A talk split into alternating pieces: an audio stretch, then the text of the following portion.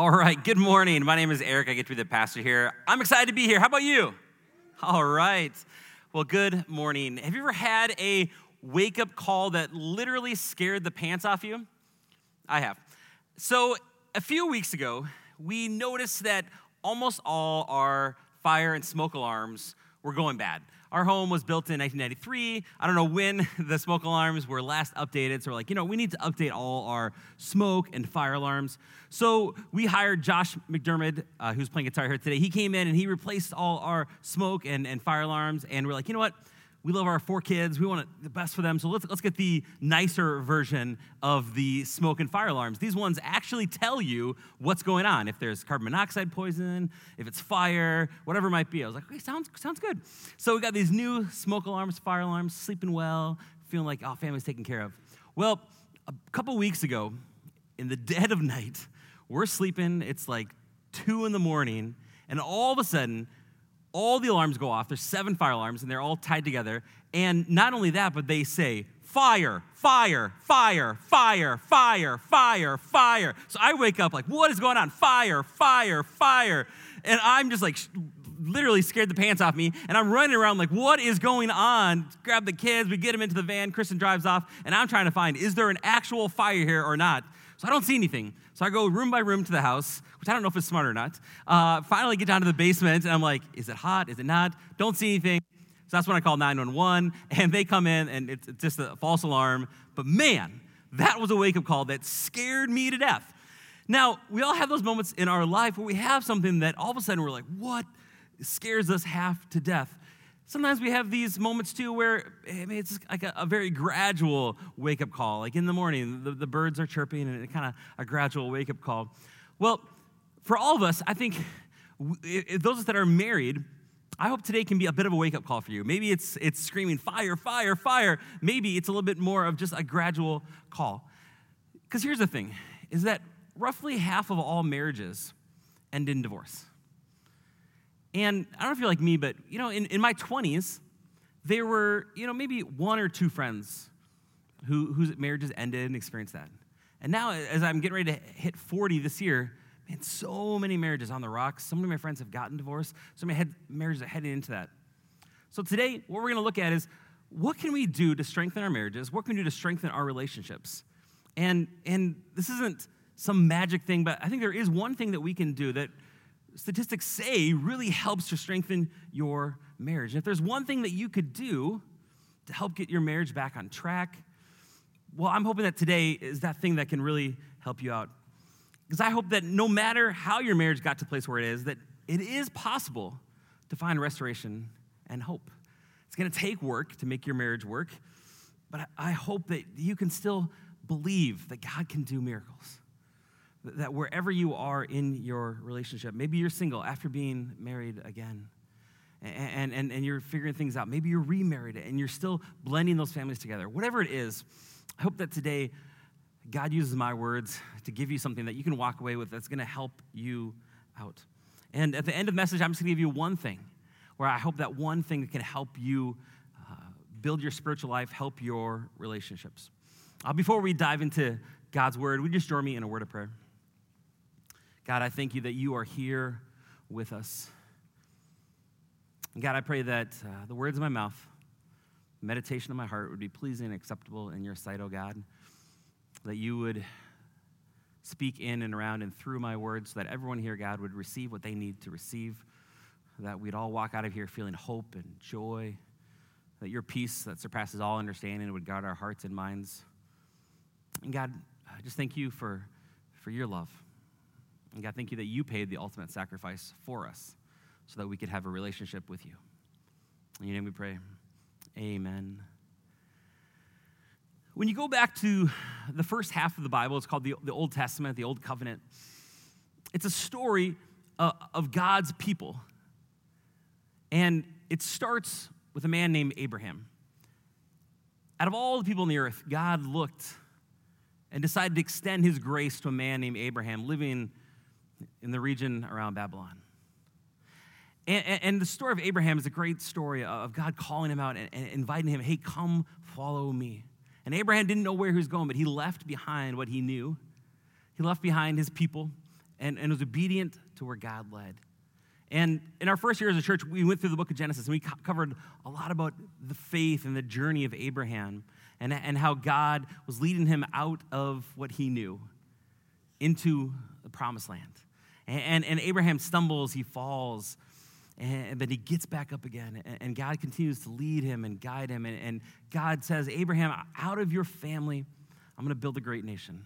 And out of your descendants, I'm going to bless the whole world. And there's this promise that one is going to be born from Abraham, Jesus.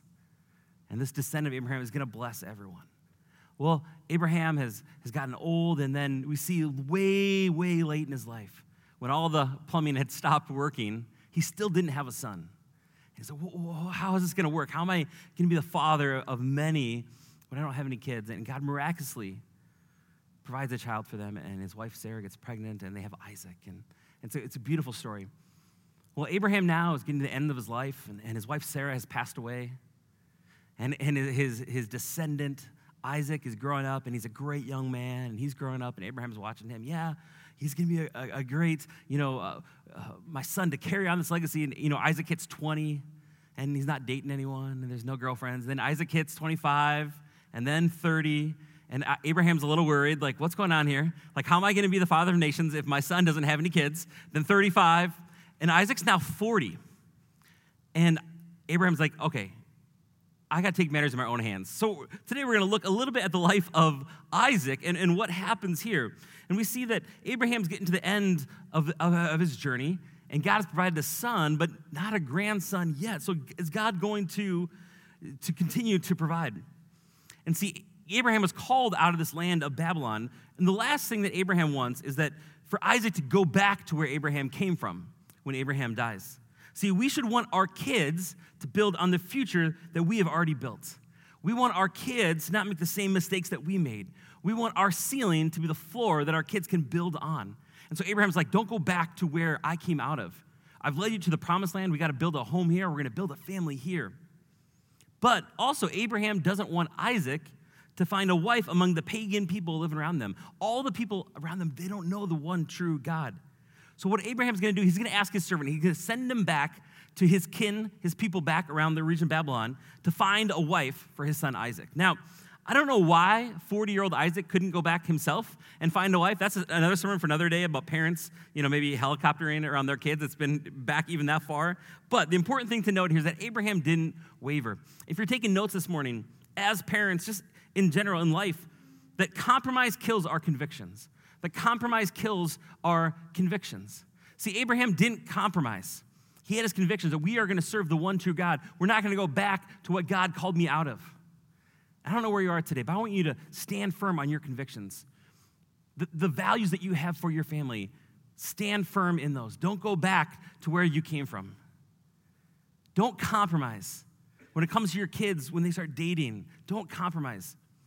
You want your grandkids to have a great legacy your kids to marry great spouses. And so we're going to read now, pick up in our story in Genesis chapter 24, and we're, we're going to breeze through a lot of this. And uh, here, let's dive in. Genesis 24, verse 10. Then the servant took 10 of his master's camels and departed, 10 of Abraham's camels, taking all sorts of choice gifts from his master. And he arose and went to Mesopotamia in the city of Nahor. And he made the camels kneel down outside the city by the well of water at the time of evening, the time when women go out to draw water. And he said, he is going to pray, O Lord, God of my master Abraham, please grant me success today and show steadfast love to my master Abraham. Behold, I'm standing by the spring of water, and the daughters of the men of the city are coming out to draw water. Let the young woman to whom I shall say, Please let down your jar that I may drink, he's going to ask her for a drink, and who then shall say, Drink, and I will water your camels. Let her be the one whom you have appointed for your servant Isaac. By this I shall know that you have shown steadfast love my master. Here we're going to see this servant as he's following after God, as he's praying, he's going to show both trust and action. You can write that down that we need both trust and action. We need to trust God with our future, trust Him with our finances, trust Him with our kids, but we also need to take action.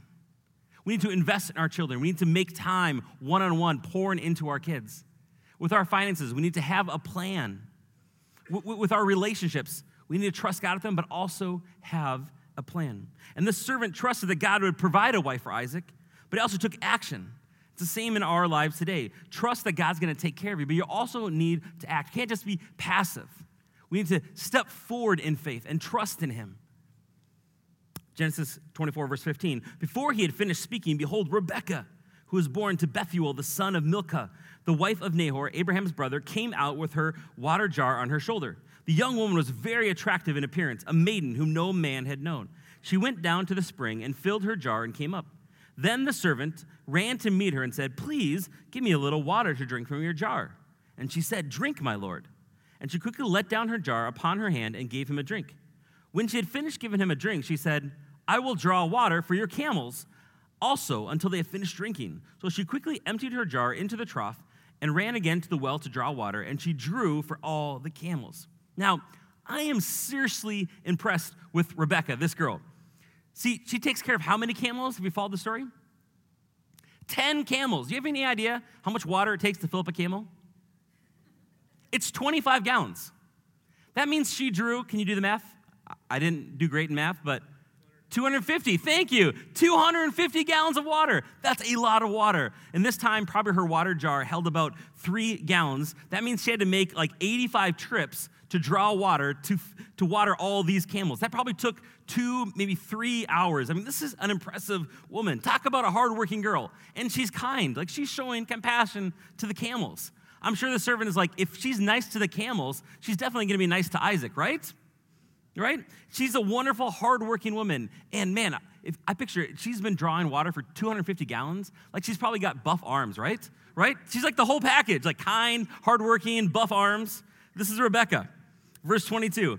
When the camels had finished drinking, the man took a gold ring weighing half a shekel and two bracelets for her arms weighing 10 gold shekels and said, Please tell me whose daughter you are. Is there room in your father's house for us to spend the night? She said to him, I am the daughter of Bethuel, the son of Milcah, whom he, she bore to Nahor. She added, We have plenty of both straw and fodder and room to spend the night. The man bowed his head and worshiped the Lord and said, Blessed be the Lord, the God of my master Abraham, who has not forsaken his steadfast love and his faithfulness towards my master. He finds out that, that this young woman is related to Abraham and is part of the kin. And this is a good thing. He's like, oh, great. Man, God has shown blessing and faithfulness. I've come to find someone who is part of Abraham's kin. And not only that, she, she's kind, she's hardworking, she's beautiful.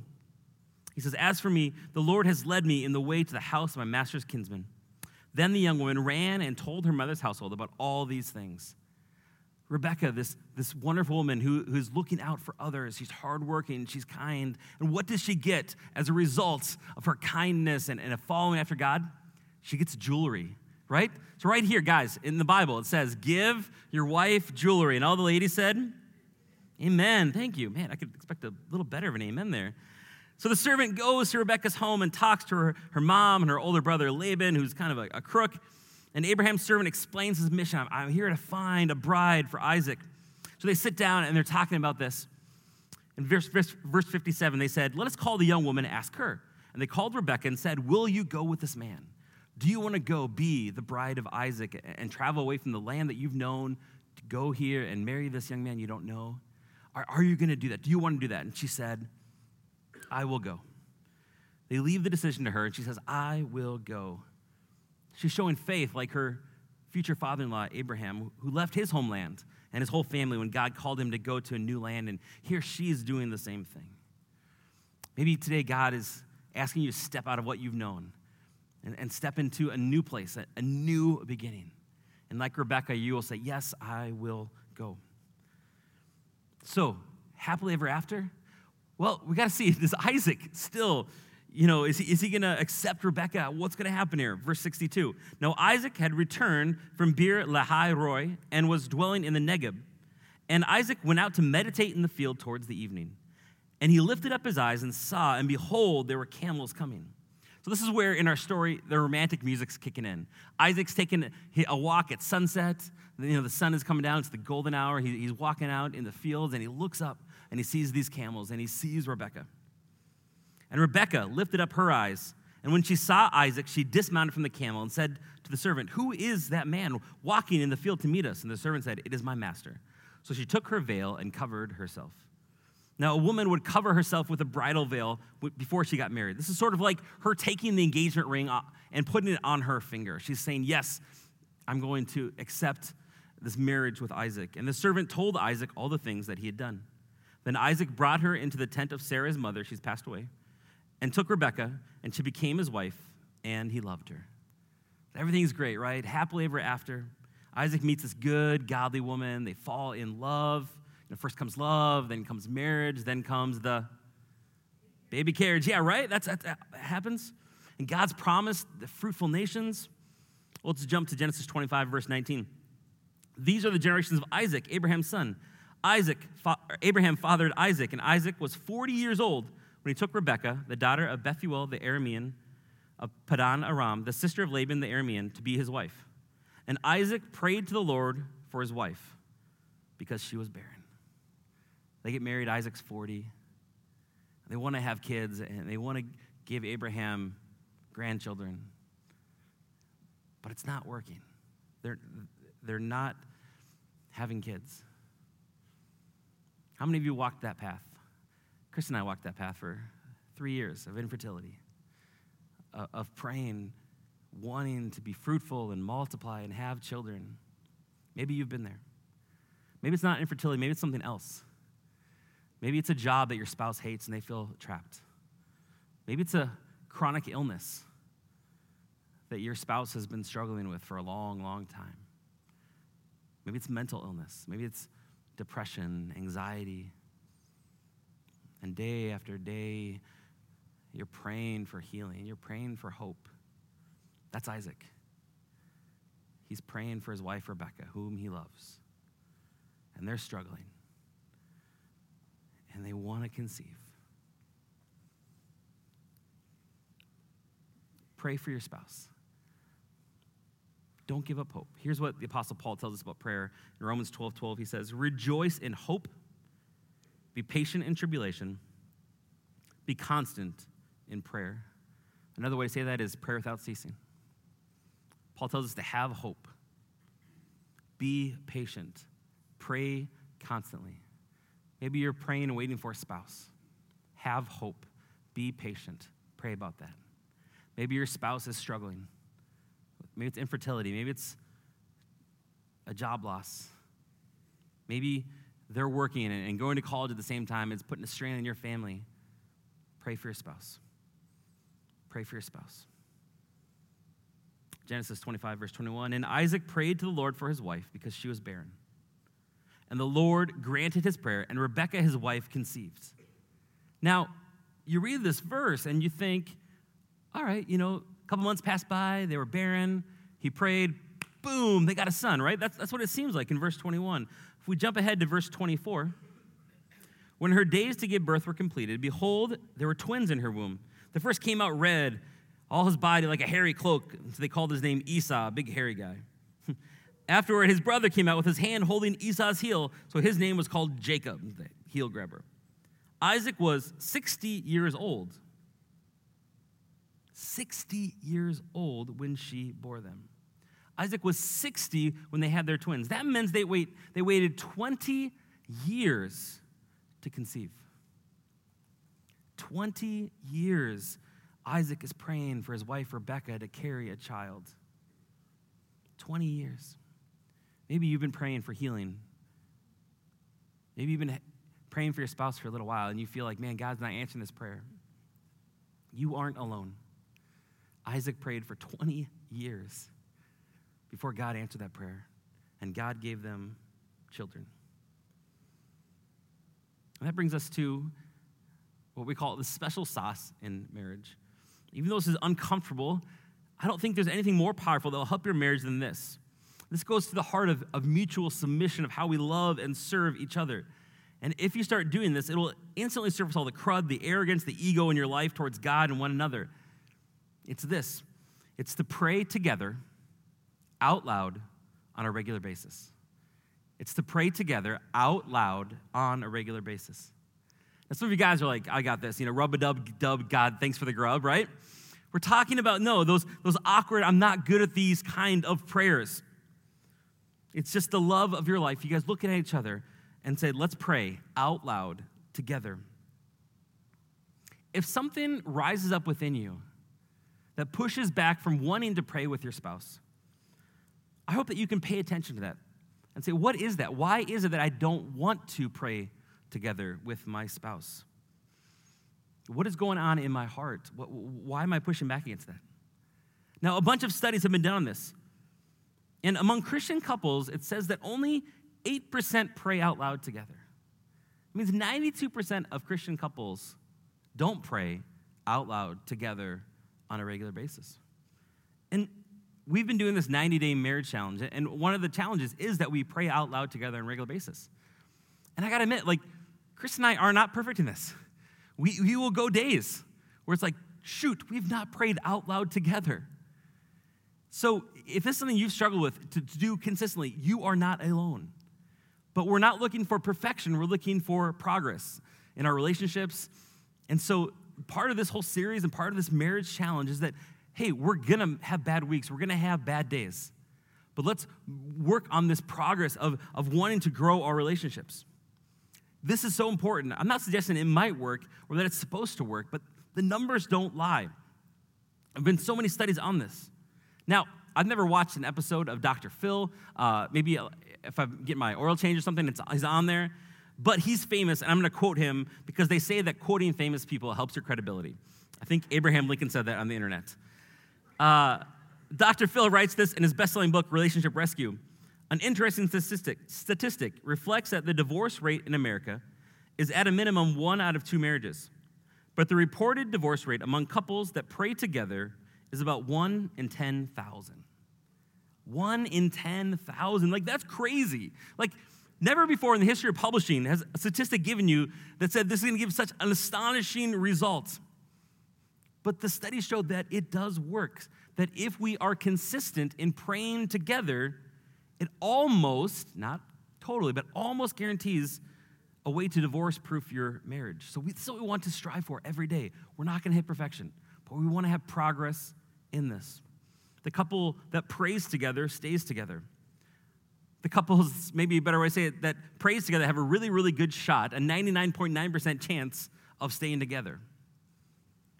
And this application isn't maybe not groundbreaking or life altering, but it's something that we, as a church, we want to talk about on a regular basis.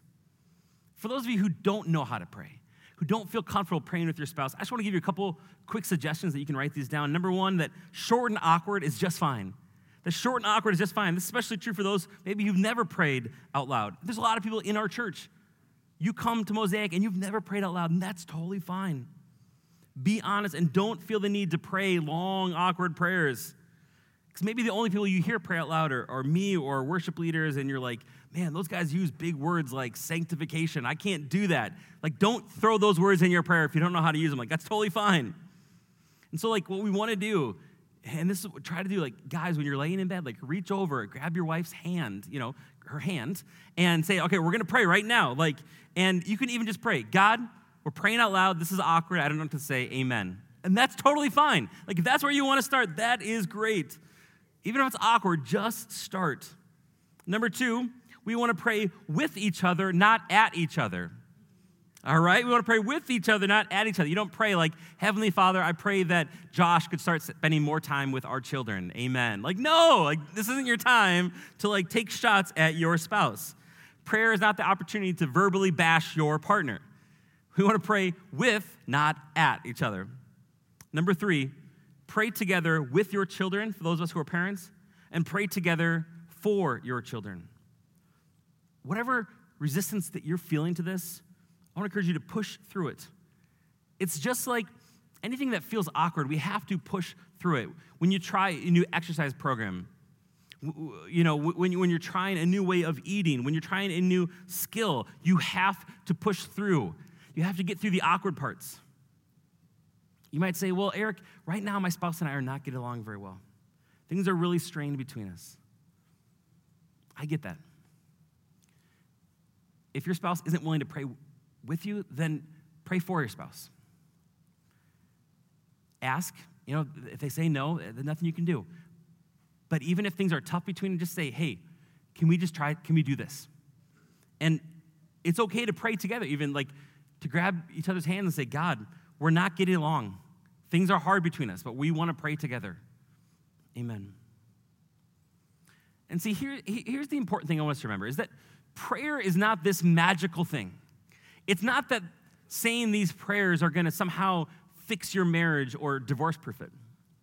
It's actually not the act of praying. See, what prayer is, prayer is coming and talking to Jesus. And so, what we want to do as couples is, is it's grabbing each other's hands and say, let's go meet with Jesus together. It's been a little while. We're both a little strained. Come on, let's go talk with Jesus. And you come together to meet with God. You come together to meet with Jesus, to pray, to listen. We don't want to lift up just this act of prayer as this thing that's going to save everything.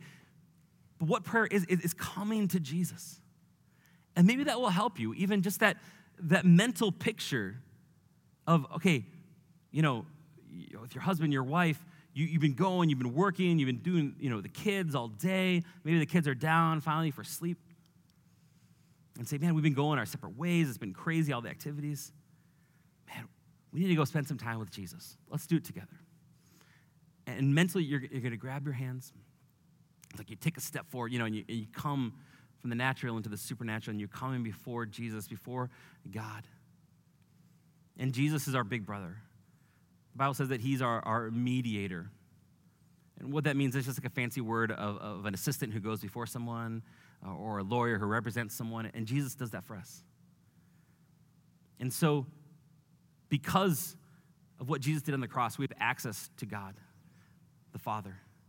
And so Jesus comes and says, Hey, here's my brother, my sister. And they're coming before God, and we do that together. It's this act of, of coming before God, of, of Jesus as our mediator. And, and we bring our requests and we share our struggles and our frustrations and we, we talk about our day. But just start. Short and awkward is just fine. Maybe that, maybe that mental, that, that step will help as, as you come forward. And those who, those who aren't married, I want to encourage you to set some, set some time uh, each, each day and just say, okay, I'm mentally now I'm gonna, I'm gonna come and I'm gonna meet with Jesus. Jesus as my intercessor, as, as the one who paid the price I could not pay, so that now I have access to God the Father. We're gonna go meet together. And you're gonna spend time. You're not just talking to, to the ceiling, you're not just talking to nobody. Maybe you're a writer, maybe you want to journal, you know, and, and, and, you're, and you're writing to Jesus, Jesus, here's my, my letter to you, and here, here's what I need, and here's where I'm struggling. We want to demystify prayer. That it's, it's coming and it's meeting with Jesus, it's, it's talking with Jesus. And those of us who are married, we want to do that together. Because as we move towards Jesus, we will move towards each other. As we grow in Christ and as Christ sanctifies us and purifies us from the things that are not of Jesus and become more like Jesus as we, as we grow in love towards Him. It's like this triangle that will be moving towards each other as we move towards God. Now, I'm not guaranteeing you this, but as you grow in prayer and as that intimacy grows, married couples, you might see that has an impact in your, you might experience greater physical intimacy as you experience more spiritual intimacy.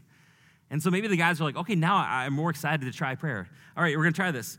But there are some similarities between prayer and sex. Number one, never be critical of your spouse's prayer. Number two, be spontaneous. Three, don't compare your prayer life with another couple's prayer life. Learn from other couples and don't go too long without it. We want to pray together out loud on a regular basis. Are you willing to try this? Maybe your spouse isn't. Ask. And if they aren't, pray for them. Maybe you're not married.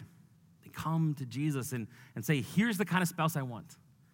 I want the kind of spouse that we can grow together in God. The kind of spouse who, you know, has buff arms like Rebecca and is kind and, and is godly and is going to love me. Pray together out loud on a regular basis. And those who are parents, when we do this, on a regular basis in front of our kids, it teaches them that mommy and daddy are under authority. That we are not the highest authority, but that we are under the authority of God. When you pray out loud, it demonstrates that to our kids. That, that even mommy and daddy, we have authority under Jesus. Here's what Paul writes in 1 Thessalonians chapter 5, verse 13. He says, Be at peace among yourselves. Man, what a great word for marriages, for families, for churches. Be at peace among yourselves. And we urge you, brothers, admonish the idle, encourage the faint hearted, help the weak, be patient with them all. See that no one repays anyone evil for evil. Again, great word for all of us married people but always seek to do good to one another and to everyone. Rejoice always, pray without ceasing. Give thanks in all circumstances, for this is the will of God in Christ Jesus for you. Rejoice always, pray without ceasing, give thanks. Pray together out loud on a regular basis with your spouse. For those of us who are married, it's one thing. It's not some magic formula, but it will help your marriage as you grow together in Christ. And that's the goal, is that we become more and more like Jesus.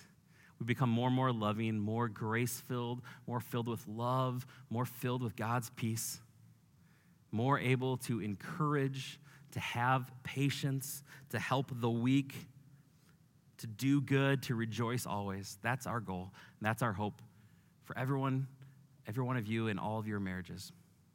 Would you join me in a word of prayer? God, I just pray for everyone here today.